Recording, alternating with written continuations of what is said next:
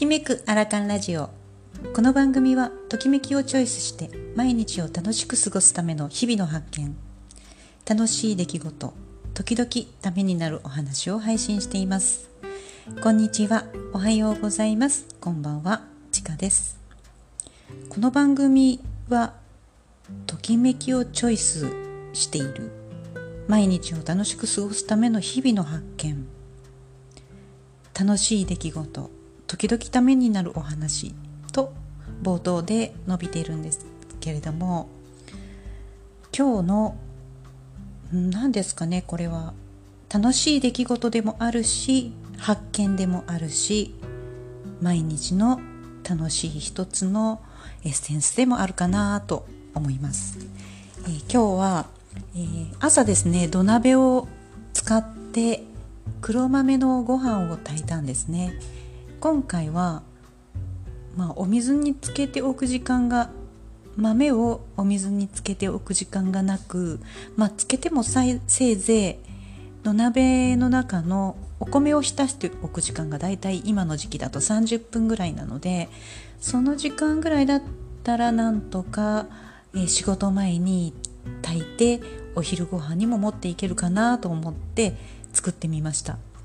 そしたら栗原はるみさんのレシピの中に黒豆をフライパンでいって皮がちょっと弾けたところのものを入れるっていうのがあったんですね。これはちょっとまあ豆が冷める時間も使えるしだいたいお米がいい感じに、えー、浸された時間にもちょうどいいのでそれを採用してみました。でまあ炊き上がるんですよね。15分でだいたい炊いて15分で蒸らしたらもうできちゃうんですけど少し、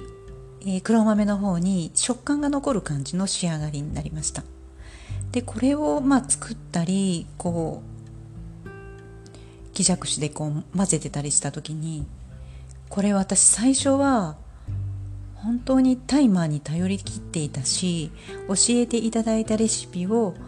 もう忠実に守って作っていたんですね。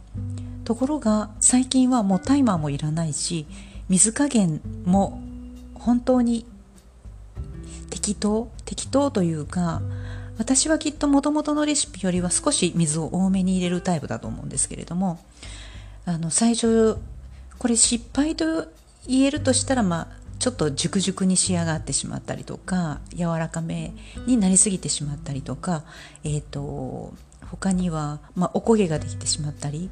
おこげはもうこれ失敗と言わず美味しいものなので失敗とは言わないかもしれないんですけどでももともとおこげのご飯を作るつもりがないのにおこげになってしまう。こういう失敗が最初はあったんですけれども今はおこげが作りたくてもおこげができないぐらいうまく炊けてしまうんです。なのでもう本当に隅の方まで下の方までもつるんと取れてしまうぐらい綺麗に炊けるんですね。でこの土鍋だけじゃないなこういうことってっていう思いがまあそれを作業しながら少し浮かんできて例えば私たちみたいなエステのお仕事にもこれを、えー、少し当ててみると最初はマニュアルを見て覚えて練習を重ねるそれからお客様のお肌に触れるようになって体が覚えてくると、まあ、時間を見たりとかしなくてももちろんまあマニュアルを見なくてもそうですしスムーズに体のリズムに従って施術ができるようになるんですね。でこの土鍋ご飯もエステの仕事ももしかしたら皆さんのお仕事にもこれは言えるんじゃないかなということなんですけれどもそこから年数を重ねてくると徐々に学びや応用とか経験によってそれぞれ一人一人のやり方工夫の仕方出来上がりとかに個性が出てきますよね。それを作り上げていくというかそういう経験値を積んでいく中でこれはどうやってやったらいいんだろう、えー、これはこうしたらいいよね？ああしたらいいよね？でそのああしたらいいよね？こうしたらいいよね？の先にはこういうふうにやりたいんだ。こういうふうになりたいんだ。っていうきっと目標とか目的があってそのために皆さん例えばご飯のおかずを作る一つにしてもイメージが頭の中にあってそこに向かって工夫をあれやこれやされてると思うんですね。これまさにコーチングだなと思って今朝このご飯をしゃもじでかき混ぜながら思っていて、まあ、私は最近美容コーチングをしてますということを少し声に上げて言っているところなんですけれどもまあこの一つの目的に向かってその人の強みやり方だったりとか得意なことを生かしてまあ一番の目的に向かって行動を重ねていく思いを重ねていくっていうことになるのかなと思ってもうコーチングって例えば、まあ、一般的に言うと運動とか勉強とか技術をま指導するというアプローチ指導的なアプローチのことがクローズアップされるかと思うんですけれども、ま、今この人対人でそういったご自身の一番まあ本当は心の中にあるものもう分かっているけれども心の中にあってこうなりたいなああなりたいなとりあえずそこまでこれしたいなというそういうコーチングに対して、えー、すごくまだ理解が少ないかなとは思うんですけれどもでもこれ皆さん実はやっているんじゃないかなっていうふうに土鍋作りから思いました。今コーチングというお仕事は本当に注目をされていてコロナがあって特にすごくモヤモヤした方が多いと思うんですよね。モヤモヤするのがまた人だと思いますけれども、うん、すごく奥が深いし先日、まあ、私が所属している企業ひふみ塾というところの主催の秋田稲美さんの、えー、コーチングクラスといって、まあ、自由に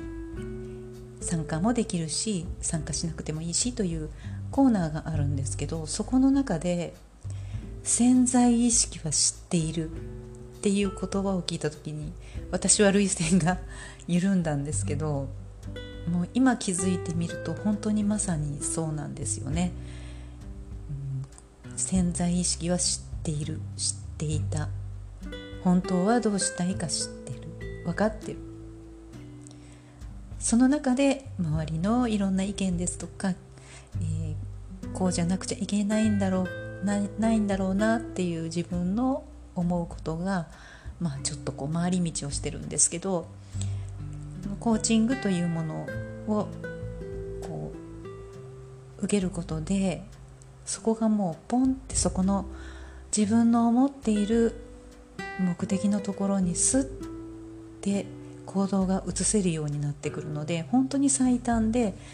えー、時間も早い時短が可能になるっていうものだなと思いを募らせていました。まあ、話は戻すとこれは土鍋ご飯のお話なんですが、うん、改めて